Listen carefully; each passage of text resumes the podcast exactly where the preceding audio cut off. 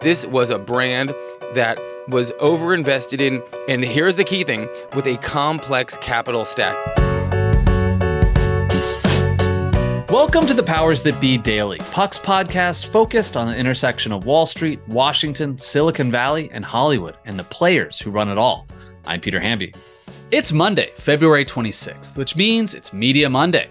Today, Jon Kelly and I dig into the death rattle of Vice as the company lays off hundreds of staffers and kills its website.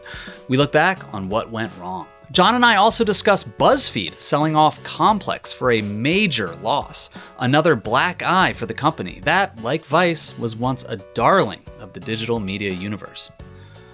We'll discuss all that and much, much more on today's episode of The Powers That Be.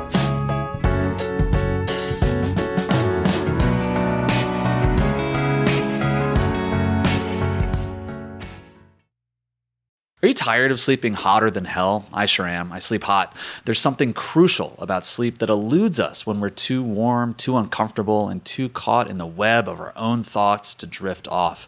And while curiosity fuels our days, science tells us that cool sleep recharges our nights. That's where ChiliPad by SleepMe comes in. Meet the bed cooling system that elevates the quality of human life through cool sleep.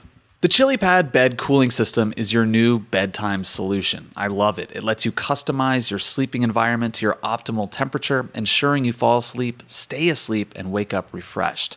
ChiliPad works with your existing mattress. It's a water based mattress topper that continuously controls your bed temperature from 55 to 115 degrees, allowing your body to rest and recover.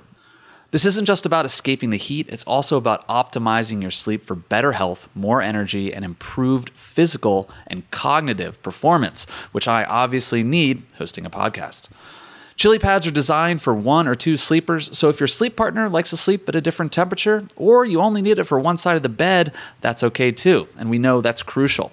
Plus, you can schedule automated temperature changes to trigger deep sleep. But when I'm at home, ChiliPad solves those problems. So trust me on this one. Visit sleep.me slash powers to get your ChiliPad and save up to $315 with code POWERS. This offer is available exclusively for Powers That Be listeners and only for a limited time. Order it today with free shipping and try it out for 30 days. You can return it for free if you don't like it with their sleep trial. Visit www.sleep.me slash powers because you're not just investing in better sleep, you're creating a better life. Happy Monday, everybody. If it's Monday, it is Media Monday, of course, in which I am joined by Puck's fearless leader, Jon Kelly, to talk all things media. I want to start this episode by asking all of our listeners to close their eyes, unless you're in the car, and go back to, say, 2017, and you turn on HBO, and there is a show on HBO that claims to be the voice of millennials and doing a new kind of journalism. And on the screen emerges a bearded man, originally from Canada, I believe, who gives little decoder rings to his loyal deputies at his new media company based in Brooklyn. And he says, This week on Vice. well, Jon Kelly, this week on Vice, uh, Vice looks like it's on Death Watch. Um, Vice announced this week that they are laying off hundreds of staffers. I think they have about 900 staffers at this point. They've been having cuts for years. They've been taking investments from all over the place. Last year, uh, you know, they had a big investment from Fortress, uh, the investment group. That should have been a signal that this was probably coming. They're killing Vice.com, and it sounds like they're, you know, coming to their natural denouement, which is uh, being a sort of branded content production company. This is the latest uh, emblem of the end of ad supported digital media uh, and its frothy heyday of the uh, mid 2010s, I think. Um, Shane Smith has obviously long left the company. That's who I was referencing, and it's been taken over by a bunch of different people. You're in New York. I mean, we're around Vice people all the time. I feel like everyone that works in our business knows somebody who worked at Vice at one time, was really hyped to go work at Vice, and later regretted it. uh, I work in film and TV production, so I know so many freelancers who got stiffed on paychecks that took way too long to come. I don't know. I when I saw this headline, man, Jon, I kind of thought Vice had already died. Honestly, what's your take on all this? Well, we're having a real sort of uh, late stage legacy or like post legacy legacy media day to day with uh, news advice, and then there's more bad news at BuzzFeed. And I actually, I view all of this a lot less sentimentally and um, certainly in a less forlorn way than than the the kind of um, Oliver Darcy crowd. I, I'm with you, man. I mean, like if if you worked at Vice and you saw that Fortress was coming in, that was probably a siren that it was time to go. Yeah, I think there are two key questions here. The, the the first one is why people care so much, and I think we know that that the, these companies came along at a moment in media cycles when the not only there, were, there was a twin shift, right? The business model was changing, and the activity was moving to um, to platforms, and they came along with a lot of bravado and extraordinary in, investor chutzpah, and they grew really, really fast and they were selling bullshit in a lot of cases. Um, uh, you know, um, I'm not going to miss this because I never read one Vice.com article in my life, and I never watched that show. I never even watched the the Daily Show, which seemed to me to be positively nonsensical, just un- unnecessary in the culture. So I'm not gonna I'm not gonna miss this. But I, but journalists people who make media are can't help themselves but feel uh, both a kind of "I told you so" and also a doom and gloom about this since people are losing their jobs. But that leads me to point two, which is how did this happen? It happened for the most predictable reasons of all time. These, uh, in, in the case of Vice, this was a brand that was overinvested in, and here's the key thing, with a complex capital stack. You mentioned Fortress, uh, uh, and I believe Soros has a bit of money in this too. Yes, this is the loan to own vulture sort of, you know, um, let's uh, liquidate this thing, to, you know, till we can get the last penny out of it. It's, it's, this is capitalism. But before we even got here, there were a number of significant investors in this company, including many legacy media companies, including large private equity companies like TPG, which is uh, an investor in, in Puck, a, a, signature investor in Puck, who were exploring this space. And, and their investment in Vice was, in many ways, a trial balloon to see what was going to happen in, in digital media and in you know uh, habits of um, of a new generation as they were exploring content. And, and it turns out, obviously, that the investment soured, and this was you know, and they were not building a company, but they were they raised money in such a way that the company was almost divided against itself. There were too many people in the boardroom. Vice made no sense. I mean, if you think back to the, the sort of Shane Smith era that your your voiceover imitated, by that point, there were like 74 Vice verticals. There were two Vice shows on HBO. That makes no sense, Peter. It was insane. You had the weekly bananas, sh- bananas, right? And uh, I remember the innovation for the Daily Vice show was that it had no host. That's not an innovation, Peter. That's a bad idea. You know, like so.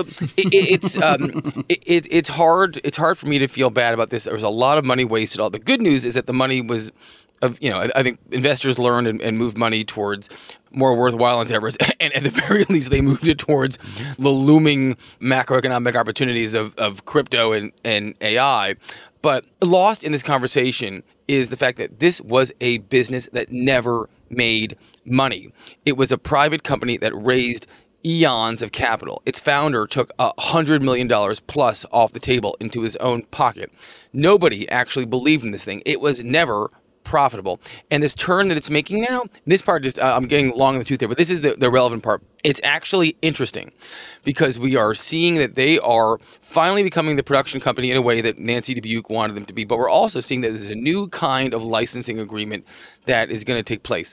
They have these channels, they have these relationships and partnerships around the globe, and they do still make stuff but they're going to start content licensing. And I like mark my words that's going to become a new business that a lot of media companies are going to adapt where they stop publishing for their o and o but they begin to publish for other people's o and o it's no different than what you see in streaming where you have content um, you have arms dealers and arms suppliers right netflix hulu disney plus like you know arms dealers. And then you have the smaller things like AMC and Lionsgate that are the suppliers. And Vice is saying in its in its late life that it's going to be a supplier. You mentioned that Soros invested in Vice, and that blows my mind because I, I went back the other day and reread my favorite uh, article ever about Vice, which was by Re- Reeves Weideman mm-hmm. in uh, New York Magazine back in 2018, sort of around the time Shane Smith stepped back from the company. Uh, and that piece, by the way, included the detail that Shane would bestow upon his most loyal deputies gold vice rings. And that, you know, was seen as sort of gross, obviously, like this sort of like club that, that ran this company. But in that piece that Reeves wrote, uh, he mentioned and I had forgotten this, that Rupert Murdoch also uh, invested in Vice in their, you know, sort of phony yep. heyday. And I like I can't think of another property out there where both Rupert Murdoch and George Soros both invested in and beyond that that is so galling to the idea that Vice was supposed to be this like rebellious young counterculture media company and here they are you know, under Shane taking checks from like these like evil corporate overlords, you know, across the political spectrum. My, you know, I have so many thoughts about that that heyday because it was just we, we I lived through it. I mean, when I started working at Snapchat, I think in 2016, uh, Vice was was an early partner for us on Discover, and you know, Shane was always boasting about like how they were just dialed in to millennials, dialed into Gen Z. This was their essential place that they got news and information. And I remember like talking to my team at Snap, which was mostly like young millennials at the time, like 2015, 2016. And I was like, do any of you guys like watch Vice, read Vice? When was the last time you like saw a Vice article? My informal focus group of like urban elite young millennial employees at Snap. None of them read Vice. None of them watched Vice. And that's the first time I was like, this is a shell game. And the other moment I remember was Shane was at uh, Cannes Lion, again, in that same era. And he went on CNBC, because CNBC has their little setup there to interview all the CEOs.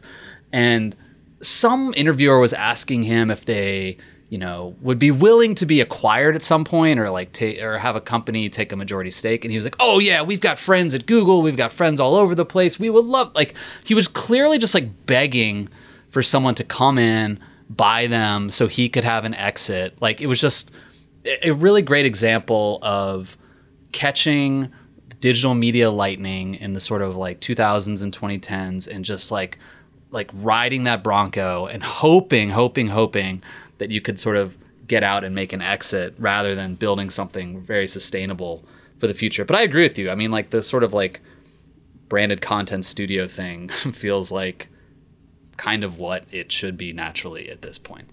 Shane had one truly uh, differentiating talent, which was an ability to prey upon the anxieties of kind of young boomer era media executives and, and beyond, the, the Bob Igers, Jeff Bewkes, Rupert Murdoch, all of whom countenance this change in behavior and really sort of thought that he had all the answers. It's hard to know at the end of the day if if this was all really calibrated schmuck insurance or or if they actually were were compelled by his strategy. But what's uh, so extraordinary here is that he, I think, over time began to believe his own mythology. I, we've talked about this before, but I remember hearing from a friend who was with him when Iger, you know, uh, put a, um, you know, sort of tendered unofficially a, a, an offer, and, and Shane rejected it because he wanted to, to come back a year or so later, you know, uh, adding another billion to it. Um, uh, what we all know now, didn't know then, was that this was the you know this was the, the early stage of the um, the ZERP era where uh, money was so easy to raise and venture investors had to to, to put it to work uh, underneath a, a, number of of companies that that really weren't worth it. So uh, Vice is going to end up being the sort of size that it should be, and I don't think there's anything to be sentimental about. This is just uh, this is just how it's designed. The system works. Jon, I want to take a quick break. When we come back, I want to ask you about another end of the digital era highway marker BuzzFeed's sale of Complex to another company I had not heard of.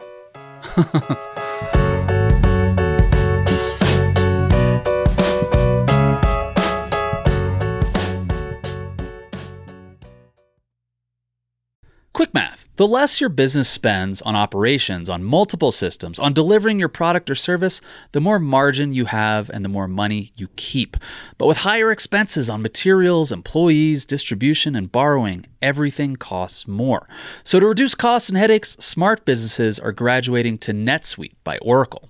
NetSuite is the number one cloud financial system, bringing accounting, financial management, inventory, HR into one platform and one source of truth. With NetSuite, you reduce IT costs because NetSuite lives in the cloud with no hardware required, accessed from anywhere. You cut the cost of maintaining multiple systems because you've got one unified business management suite. You improve efficiency by bringing all your major business processes into one platform, slashing manual tasks and errors. Over 37,000 companies have already made the move. So do the math. See how you profit with NetSuite. By popular demand, NetSuite has extended its one of a kind flexible financing program for a few more weeks. Head to netsuite.com slash powers that be, netsuite.com slash powers that be. That's netsuite.com slash powers that be. Hey, I'm Brett Podolsky co founder of The Farmer's Dog. We make fresh food for dogs. We started the company when we saw what a huge difference it made in my own dog, Jada, when she stopped eating ultra processed kibble and started eating fresh, whole food. The Farmer's Dog food isn't fancy, it's just real food delivered to your door in pre portioned packs. It's better for them and easier for you. Get 50% off your first box at thefarmersdog.com slash podcast. That's thefarmersdog.com slash podcast. Welcome back to the Powers That Be, everybody. It's Media Monday. We talked in the A block about Vice as the poster child for the frothy days of mid aughts digital media. But there was another marker of decline, I think, that happened late last week, which is that BuzzFeed sold Complex, which is the sort of entertainment cool media brand, you know, sneakerhead, hip hop adjacent media brand. BuzzFeed bought Complex back in 2021 for 300 million dollars just just a couple years ago and they sold it last week to the live stream shopping platform network that's capital N T W R K for about $100 million. So a big loss. Uh, you know, BuzzFeed is also cutting expenses and doing more layoffs. That's another storyline about BuzzFeed there.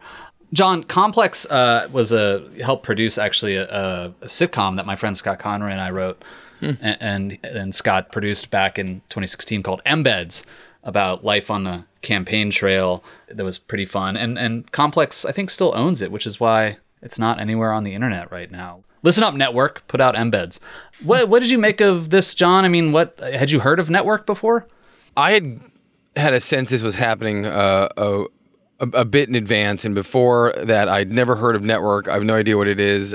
This is all very depressing, and I believe the complex sale was largely, if not all, stock. So it's you know they're they're the big losers in this. The just to put this in perspective, Peter, BuzzFeed's annual revenue is around uh, I don't know maybe four hundred million dollars. Makes about you know doing back of the envelope math here, ninety to one hundred ten million dollars a quarter its market cap is $50 million.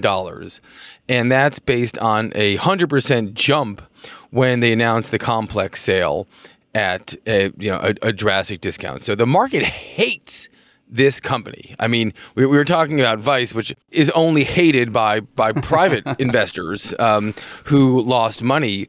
You know, I think that that went down from you know about six billion to you know to to, to pennies. Um, but BuzzFeed's not far behind it.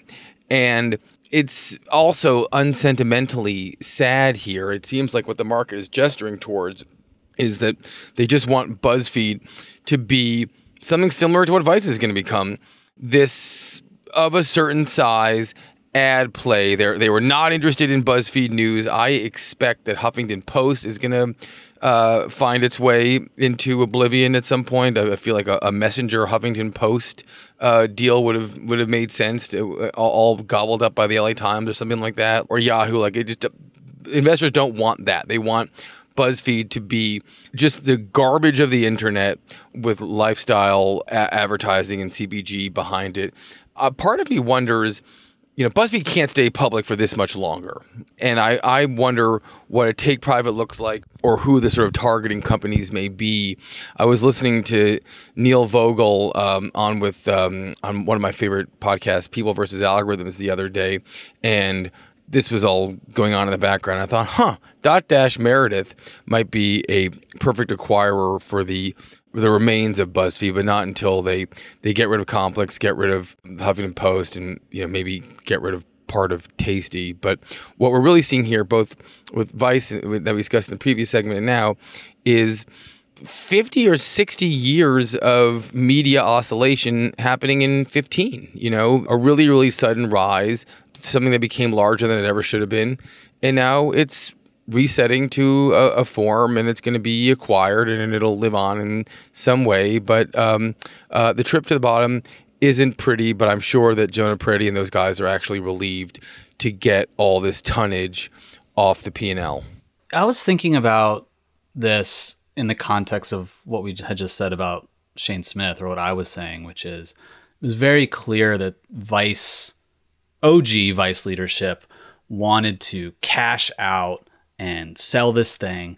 And Jonah has always seemed like more despite, you know, the the business going down the tubes, has always seemed more interested in making BuzzFeed good and durable. It just seemed like he cared more about the employee base and the product than Vice leadership ever did. A, good example of this, and, and I, I, know we've talked about this. I liked Ben Smith's book Traffic about the sort of peak BuzzFeed, HuffPo, Gawker era digital media. Mm-hmm. Um, Bob Iger, you know, met with Jonah in, in Florida and offered him $650 million in 2013 to buy BuzzFeed. And Jonah, such a purist about, you know, the internet and wanting and, and precious about it to his financial detriment here in this case, and he turned it down. I don't think Shane Smith would have turned that down at all. Uh, you know, and so like I just kind of want to give some good vibes to Jonah compared to some of the other leadership that that we've been discussing here. Yeah, yeah, that's all fair and well. And, and these, you know, Shane wanted to get rich. Shane did get rich. I'm sure Jonah took some money out of the company oh, at various yeah. points. Um, but what's stunning is that Jonah is still running the company. Uh, he, he's a well-intentioned guy, but this he shouldn't have ever been a CEO of a publicly traded company. You know, he was a sort of he was an internet whiz kid. He was an, an, an MIT Media Lab you know savant who did this goofy trick of you know the the some you know viral sneaker video. I can't remember what the hell it was that, that that made him famous.